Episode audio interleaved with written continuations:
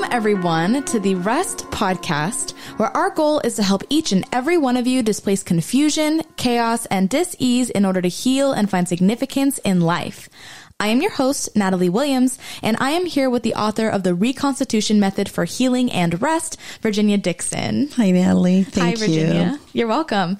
So today has been a very full day because we just wrapped up recording with Mitch Marczewski, the brother of Jane, aka Nightbird from AGT, talking about the Nightbird Foundation and the first recipient of a grant from them. So It's pretty exciting. Absolutely. Mitchell, we're so thankful you're here. Yeah, I'm happy to be here. And I can't wait to talk to you about our theme this month, which is what it is to be a man. I watched you serve so many roles as a brother, as a son, as a husband, as a father in the midst of unbelievable pain and what seemed to be great loss. But in the midst of that great loss, which is, of course, the pilgrimage through cancer with Jane, there was so much beauty in the ashes. And I want to talk to you about all of it somehow. But the focus today is really what it is to be a man and serve at that capacity in those roles. Gosh, thank you so much for having me on the podcast. I really, really enjoy what, what REST does, what REST stands for, and really just, you know, my, uh, my friendship with you obviously has been so transformative over the last year that I've known you and even in Jane's journey. One of the things that, before I get into your question about, you know, like manhood and masculinity and all of those things, I just want to say the concepts and the principles of rest have been really transformative in the way that I've parented, the way that I've been a husband, the way that I've interacted with, you know, everyone else in my life. Like the principles laid out in how we love, even the book How We Love Our Kids, those sorts of ideas really connected the dots for me of a lot of things that I knew sort of intellectually over the years, but never quite had the rubber meeting the road in a way that was meaningful. So I, I really appreciate you and your impact and the impact of, of what REST stands for, you know, in my life and even in the life of Jane. Thank you. It's been a joy to serve you. You know, patients said something that I finally began to register the patients at the clinic and clients outside of the clinic in my private practice. They said, You work with a person, Virginia, but you heal a family. And all of our families need a measure of healing and clarity because every family, right, has a form of confusion and chaos. But by the time things escalate to disease, it gets a lot more complicated, right? But I think Jane was so transparent and she showed up to play. And among one of the very first people she mentioned, if not the very first person she mentioned, was you.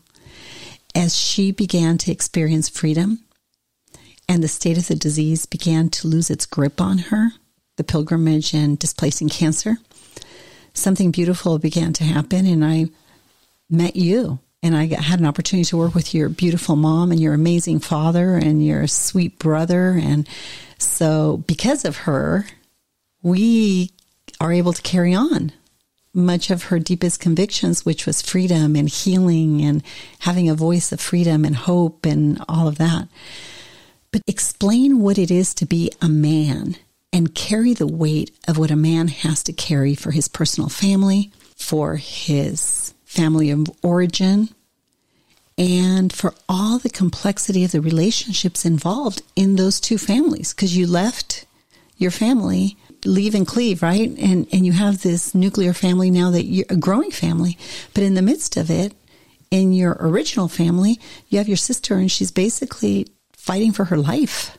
I can't imagine all the feelings and sensitivities that you had to come face to face with. Yeah, absolutely. No, I mean that that's a really complex question, and it's difficult really to even to, to even pinpoint a, a really specific answer. But I think what one of the things that that is just a core belief of mine. It's a foundation by which I really make all of my decisions in and through, and it's a, a lens that I look at thing, at the world through. Is really the lens of humility. And what I mean by that is, you know, from my perspective in my faith, I believe the the creator God of the universe decided to come down, to humble himself, to take the form of a servant, so that he could die, so that his enemies could live.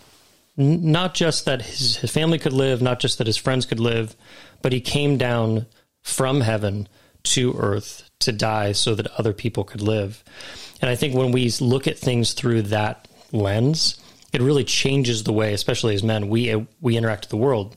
Because if the God of the universe, the one who created the stars, the one who spoke words and the universe just came into existence like that, if he can humble himself uh, and take the form of a servant and put himself aside and put his ego aside and put everything that honestly he rightly deserved aside, if he can do that to love those who don't love him, how much more should I, as a man, do the same for those who do love me, for, to do the same for those who are around me, to do the same for those who I, who come, you know, come down my path.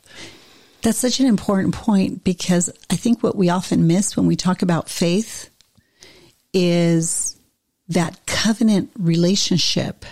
What you just described was a covenant that the person of the historic Christ made with his father and the church.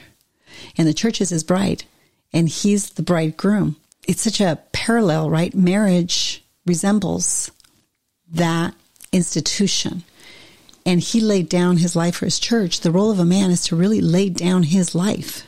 And it is heroic. I, I think when we did a segment, in one of the segments we recorded, you said, You're making me sound like a hero, or I don't see what I did as heroic. I see it as my responsibility but it's because when you have the outlook you just described, what makes it heroic is the commitment to the covenant and the responsibility that you embrace as the head of your home to lay down your life and sacrificially be the husband, the band, like in a wagon wheel that holds the whole things to get the whole thing together. And the spokes, the children, right? And the woman being the heart of that, the center, the hub of that wheel. But the husband is the one that takes the blows, that takes the shock, that holds everything together. And when there's an infringement in that, it's so important that the whole system is analyzed and works together, right, to stay together. But what you said is so compelling because there's so much confusion and chaos and dis-ease about role and gender identity. And I think the fruit of that is in the confusion, chaos that's been emerging for the last 70 years or so in what it is to be a man, what it is to be a woman. But I don't have one single cancer patient or one single patient that I consult with on the recommendation of doctors that did not have an enormous amount of confusion, chaos, and disease in their family of origin. And it's because the father didn't know or understand or hold his role. Perhaps he didn't have role models, nor did the woman. So if we're going to heal the hemorrhaging heart of a generation, and certainly if we're going to heal our fa- member, family members or come alongside of them as they attempt to heal from these serious diseases, it's going to come by a deep and profound understanding of what our roles are and it, you're right, it was a complex question. But the complexity of the question is parallel or equal to the complexity of the role that I watched you play as you helped your sister attempt to heal from cancer. Mm-hmm, for sure. And I think the idea that humility is just rolling over or not being firm or not being not leading or not having a or backbone, not having right? a backbone like yeah. that's not true you know humility does not necessarily mean that you just let people walk all over you but humility you know, is really knowing what the right thing is to do and doing it, but doing it in such a way that benefits and adds value to and builds up the people around you. You know, there are oftentimes within the male, um, you know, within the male psyche, you know, you can go one of two ways. You can be really overbearing and you can be like, I'm the man and I'm going to do all the things, you know, I'm going to, I'm going to enforce my will upon the world because that's my role, mm. you know, or you have the other side of the, of the coin where you have, have men who are overly sensitive, they take things personally, they get really hurt by it, and they get really frustrated. Then they they try to talk about it with their wife or with somebody that they're close with, and one of two things will happen. That person will respond defensively. So if I go to Brooke and I said my wife and I say, "Hey, you know, the way that you said something really hurt my feelings," or the, the way that you did this, you know, really hurt my feelings. If she responds back to me with, well, yeah, it's because you did this and just because you did this and you're always doing this and I just can't believe that you. Guess what I'm going to do? I'm not going to engage in that conversation again. Like that Yeah. vulnerability that I brought to the table is is now you know diminished because I'm starting to run up into oh A brick wall. when I start talking about how I'm feeling, you're just going to use it as an opportunity to make me feel worse. Like that doesn't sound very helpful. Or in the case of, of my wife, Brooke, who's just a pro at doing this, she allows for the space to be safe enough to say, well, what, what is it that I did that made you feel that way? Or how, how are there, you know, how, why do you think that you felt that way because of this situation? And allowing the conversation to become about how we're feeling and not about like the actual thing. So whether, whether it's dishes or whether it's laundry or whether it's I didn't do this or I didn't do that or I did this or I did that, oftentimes the way things are communicated are way more important than what's even said to begin with. So good because feelings are a function of the mind, the heart, the will, the conscience, right? The soul of a man. It's a function of the soul. Emotions, right, are a function of the limbic system. We talk about this all the time. And often men respond with anger. It is the most accessible emotion, but that emotion doesn't necessarily indicate that they have hurt feelings, right? Mm-hmm. So behind the emotion of anger, there's the feelings of confusion, chaos, dis-ease, and sometimes just disrespect or pain. And those things take time, right? Yeah. To figure out.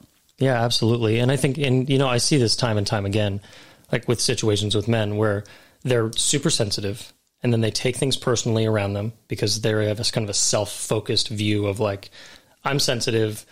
Obviously, the things around me are are used, you know, to make me feel bad. Then they get hurt, and then usually anger doesn't come right away. Usually they're hurt and then they bury it, and they're hurt and then they bury it, and they're hurt and then they bury it, and then their, you know, two year old spills a glass of milk and shatters it all over the floor, and then they're angry. And then guess what happens? Everyone in the room is like, why is dad mad? There's a bunch of conflict that started to occur. The wife says, why are you literally yelling at me over a glass of spilled milk? The kids are like, wow, dad just screamed at me because I spilled this milk totally on accident. You know, So vulnerability becomes important. But the point you just made about your sweet wife, Brooke, that I've had the pleasure of getting to know, she gave you a safe space without humiliating you for that vulnerability mm-hmm. or minimizing or undermining your vulnerability. Yeah. So I want to talk about that a little bit because you talked about being humble and laying your life down, right? And I do want you to speak on that a little bit because we talked about that the other night. But it takes a measure of humility and a measure of trust and vulnerability to say to another person, whether it's your mom or your dad or your spouse as a man, right? Or your boss, to say the way you handled that felt disrespectful. And I found it hurtful. That takes vulnerability. So it's hard to be humble without a measure of vulnerability. Talk about that for a minute. Yeah, absolutely. So the vulnerability piece is, is key because it does a couple things. One, it builds trust in the relationship of saying, like, I feel safe enough with you to share how I'm feeling. You're giving someone a measure of trust when you do that. And even if it's not even just the thing itself is is irrelevant, sometimes it's the way things are communicated. And Brooke and I have this conversation often where the way that things are said sometimes mean more than the things that are said. Yep. So oftentimes I find myself apologizing and coming back and saying, Hey, Brooke, I'm really sorry for the way that I handled that. Like I shouldn't have yelled. I shouldn't have gotten frustrated in that way. Will you please forgive me for that, for doing that? And I do the same thing with my kids. Like if I yell at my kids unnecessarily, I often will go back and say, Hey, Mitchell, hey, Jude, hey, Magnolia, I need you to forgive me for yelling like that because even though I was frustrated and angry, I should never operate that way and communicate that way. Like, will you please forgive me? Yeah. I am so thankful you brought that up. An apology generally is for me. I feel really bad, and I need to tell you that I feel bad. I'm sorry. I apologize. I'm mm-hmm. sorry. But the second part of an apology is, would you forgive me? And that is, you mean so much to me that I noticed I hurt you as well. Mm-hmm. Would you forgive me? And it gives them an opportunity to be heard as well. And I just think those two parts, a distinction is really important and necessary. And that doesn't make a man weak. It makes him strong. No, a man's strength is found in, the, in his ability to be vulnerable and to be humble. Like that's where it is because people follow people who are humble. Mm-hmm. Like men think that people want to follow a strong leader that's going to say it how it is and all that sort of stuff. Like the best leaders that I've ever, you know, had the pleasure of sitting underneath of and learning from, they're like they're constantly giving credit away. They're constantly apologizing when they need to. They're constantly sharing things that they're going through in ways that are helpful and meaningful, and they're constantly adding value to those around them. And those are not the you know the quintessential, you know, like Chuck Norris types of guys. Not that they're you know effeminate and completely like losing their role altogether, you know, but they do spend that time cultivating trust through humility and, vul- and vulnerability. Note to self we identify with each other's weaknesses more than with each other's strengths. It's relatable. That's yeah. right. And it's also an invitation into rest, having honest, authentic conversations about relational, emotional, and spiritual truth. Yeah. And it is healing and transformative. If we can, no, we're not trying, we're doing it. We're, we're doing. starting to begin to change the conversation on how we go about dealing with the broken heart and the shattered soul of an entire generation. And it is this concept of humility and vulnerability and really self disclosure. Mm-hmm. And it's transformative and it is healing because we'll identify with those broken pieces of ourselves. And I've watched you do that, but I've watched Jane lead the way in that we recorded segment four, five, and six, I think, right? Uh, five through eight. Five, was it five through 8 mm-hmm. on how we love, which is interesting because you talk, I want to have you talk about that a little bit, but it was your sister that recorded those segments with us. And she was so transparent and she did it in an, an integritous way and with vulnerability mm-hmm. and honesty and self disclosure. And I'll say this about Jane, I say it all the time. She was the single most private public person I've ever met. Yeah. Everyone felt like they knew her through her music, right? And you're her brother, you can speak to this. And everybody thought that Jane just embraced the world. And it was true to some extent. But there were some very deep, quiet, complex layers in her soul. And she was very careful about who and what and when and why, she disclosed those inner layers of her soul. Mm-hmm. And I obviously was one of them. I had to work with her at that capacity. And you were the other person that comes to mind that she felt she was in a total and complete state of rest with. Andrew, your sweet brother, served her like an angel. He was amazing. Mm-hmm.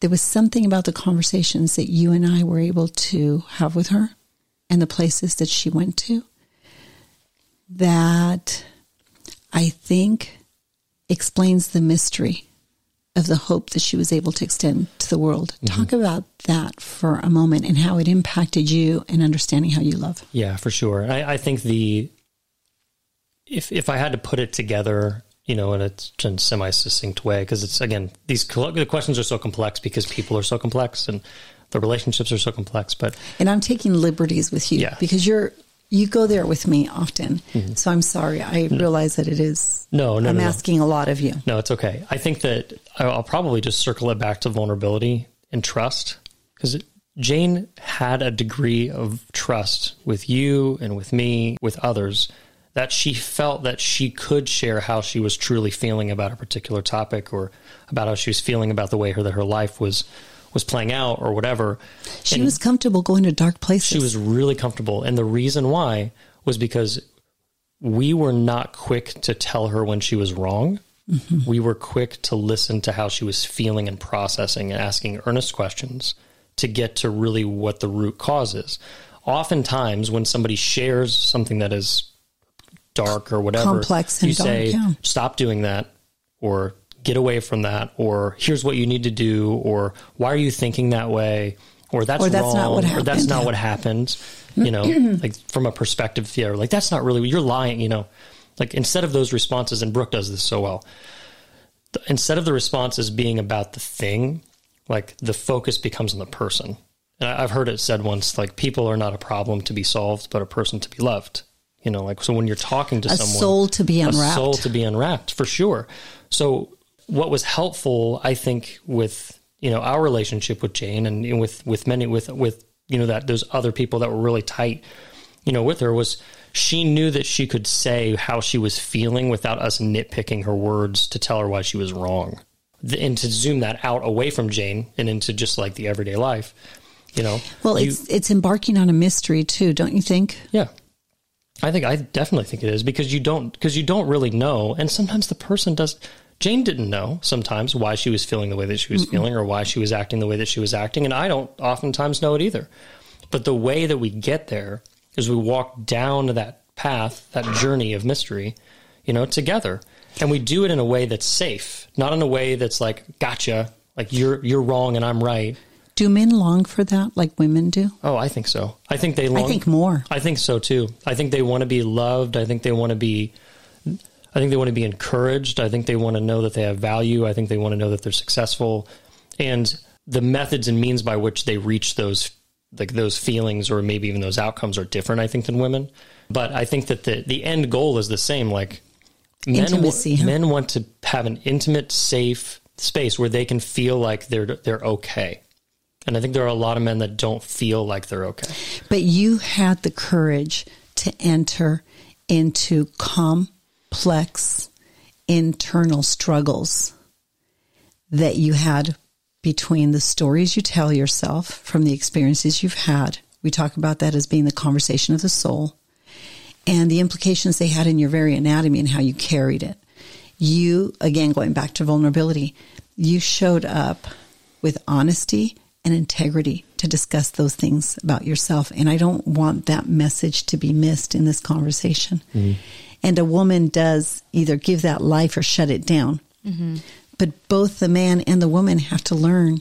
He needs to learn how that his sensitivities aren't necessarily rational and that her emotions aren't necessarily an attack on him always. Totally. And it's They're so- her own issues that she doesn't know how to manage. For sure. And it's so ironic because men tend to make fun of women for being too emotional and not rational enough.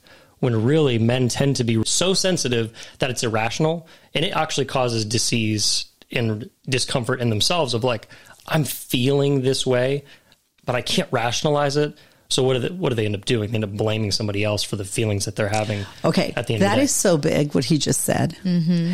Repeat. Say it one more time.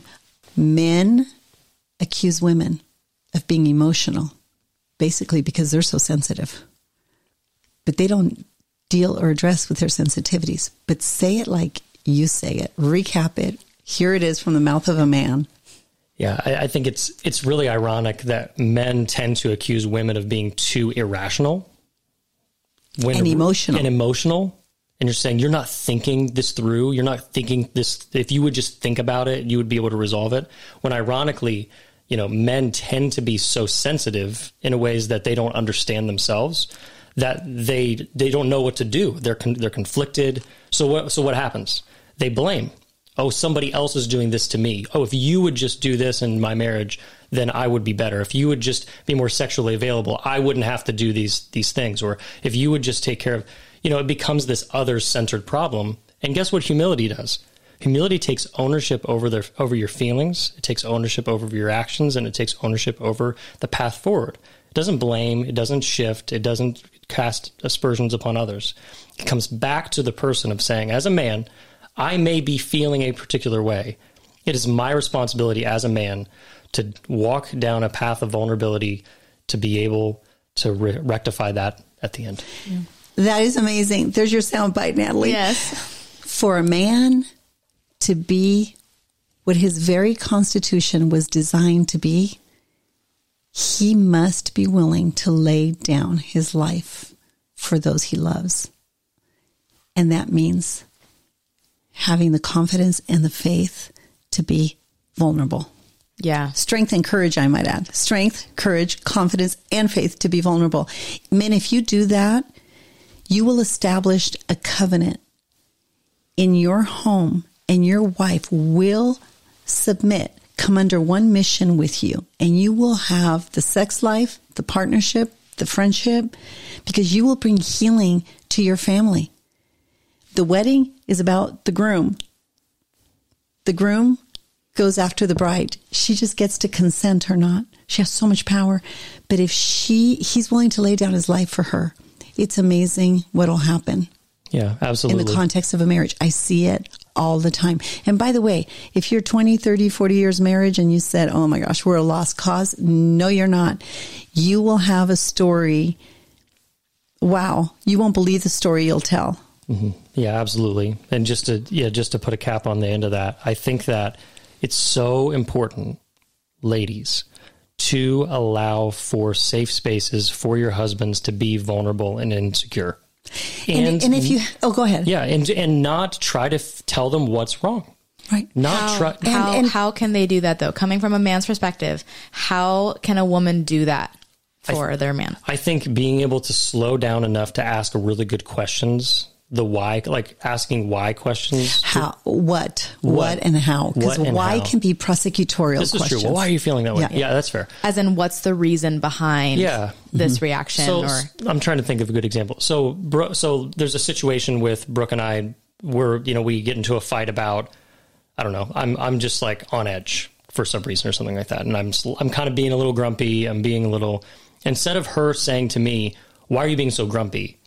Or her saying to me, "Will you stop doing that?" She often will say to me, "Hey, what's going on?" I'm just grumpy. I'm like, "Is there you know what's causing you to to to feel that way?" or why do you think that you feel that way or what what about this situation is really causing that issue And by the way, that's not an invitation for men to beat up on their wives, no right? Totally. So that's where you got to So- regulate your own. absolutely self. that's one situation the other situation which i think is a little more that's common but the other situation where i think it's really important to your point natalie is let's say i have let's say i do blow up and i have a really big anger episode or something like that if i choose to be vulnerable and to circle back around and say hey brooke I I should not have you know lashed out that way about this thing. I'm re- like I will you please forgive me. The the the response back to that needs to be yes, I'll forgive you. What about that situation made you lash out? That's right. What about that caused you to do that? Is there something that I could have done a little differently so that you didn't feel that way? And and what it does, it does it doesn't say, yeah, you're right, you didn't do that and you should change all these things. It's a seeking to understand, it's leaning into it, absolutely, and it's asking the right questions and creating the safety of just the safety. It's just a safety thing. I, I, I don't know any, I don't any understanding for it. understanding this is very important but it becomes complex and convoluted if each partner doesn't understand how they love Totally. so i do want to refer everyone to the segments we recorded with jane episodes five through eight. And actually five, six, seven, eight, because we break down attachment. Mm-hmm. And each person in the relationship has to take responsibility for the confusion, chaos, and disease within themselves. So they can bring themselves whole into a relationship. And if it's something that you're confused about, please email, contact us directly and we can help facilitate that conversation. And I think we have modules online where we break all this information down we do. Yes, because I don't I don't want to get too abstract. Yeah, I also want to say something really important. I have one to say in the meantime is that um, for women, when it comes to creating that safe space, something that that I noticed just in myself and my relationships was that that willingness even to create that safe space comes from a respect for the man and that is something that's true. that yeah and that is something that that men desire and we've talked about this before All the time. all the time. Yeah, absolutely. So if if you're having a problem with even just giving him that safe space, check maybe where the respect is, you mm-hmm. know? And if you don't respect your husband, it's because you're deeply conflicted Within yourself. within yourself. James It's a 4, personal- Why is there yeah. arguing and quarreling among us? Isn't it because we're conflicted within ourselves? Mm-hmm. And there again, the whole message of rest is we give you a lot of tools and resources to reconcile the conflicts we individually have for sure. within ourselves. And, and on the flip side of that, from a respect standpoint, if you're a man and you're like, my wife doesn't respect me, I, you know, you don't. De- respect is not something that is demanded from someone else. Correct. You just it just can't happen. You know what builds respect? Vulnerability And trust. and trust. Like Yeah. that's what it does. You know how long it takes to build that? Time. Yeah. Lots A lot of time. It takes lots of time. You can't apologize once and then expect your wife to respect you and do everything. that Especially you when want. you keep doing the thing that wounded her soul and caused her not to trust you. Yeah, 100%. It's hard to give trust without respect. Yep. Absolutely. 100%. And also, women can acquire an admiration for all of the things that the men in their lives are doing for them, you mm-hmm. know, because sometimes it's easy to kind of skip over all those things and focus on the negative, right? Our brains naturally do that, but focus on, you know, admiring the things that they're doing already in your lives too. Absolutely. That's good stuff, Natalie. Virginia, thank you so much for having me. So good. I just want to say something that came out of the segment we recorded all morning for the Nightbirde Foundation and Rest. That breast cancer is, we, we know a lot about the emotional constitution of cancer because of the work of brilliant, brilliant, integritous practitioners, physicians, patients over the last, and the study of cancer over the last 80 years or so. And breast cancer specifically is unrest in the nest. That means that there's confusion, chaos, and dis-ease within the roles. Jane talks very candidly about her emotional pilgrimage of cancer. And because you're getting ready to launch the foundation in collaboration with REST and what we're doing through our foundation, I just want to talk about what your intentions are in doing that. And that's why I think your voice and what it is to be a man and our commentary on that we did last month on what it is to be a woman and the implications that that has in a family system is very important to the conversation of breast cancer because we know that breast cancer, the emotional constitution of breast cancer is unrest in the nest. And it's like a roadmap. Depending where the cancer is, it tells us a lot about what's happening in that family or in the life of that individual. Elaine, by the way, beautifully illustrated that, as did Jane. I was so excited when I met your sister, and I was so absolutely elated when I was hearing Elaine talk about her pilgrimage through cancer, because you heard me say, Oh, I know exactly what to do. I know exactly where the splinters are.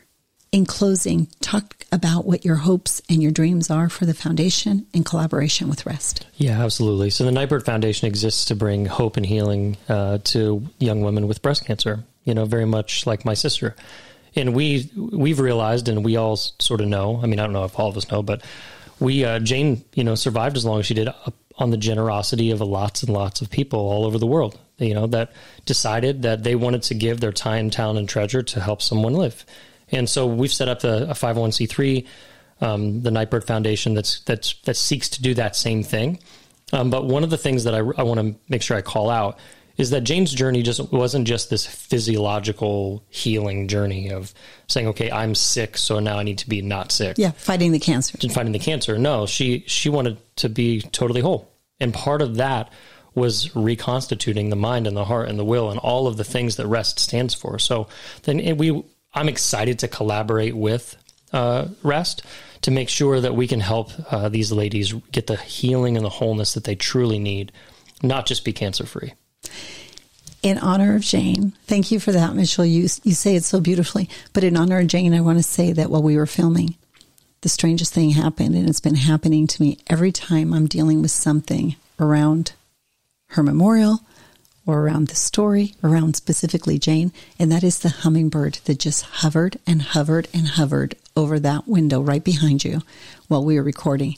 It's the same hummingbird that hovered in front of me and Riley when we were preparing the flowers, the rock garden, and everything to honor her life and her memory and her contribution to rest and the work we were able to do together for the sake of those that we will continue to serve. Yeah. In October, Natalie, we're going to try to launch a webinar or a Zoom meeting or something of the kind for the listening audience of both of our communities to bring message of hope around what it is to be a woman, what it is to be a man, and the role and the importance of those roles in putting an end to the role and the function of breast cancer in our generation. Mm-hmm. Yep. So stay in tune for that. Those are right. the announcements. Thank you all Cool. so much. yeah. Thank Thank you. you. All right, everyone. If you haven't yet seen Jane's America's Got Talent audition, look up Golden Buzzer Nightbirde on YouTube. To hear Jane's perspective and application of the love styles by Milan and Kay Yerkovich in the context of rest, go listen to podcast episodes 5 through 8 in our How We Love series. To stay up to date with Nightbirde's unreleased material and the Nightbirde Foundation, follow Nightbirde on Instagram at underscore N-I-G-H-T-B-I-R-D-E. For updates about rest and this podcast, please visit our Instagram or Facebook, The Place of Rest. If you'd like more information about Virginia or to support and join the cause of rest, please go to virginiadixon.com forward slash collaborate or call 949 289 5935. Thank you for listening to Rest with Virginia Dixon. We'll see you next week.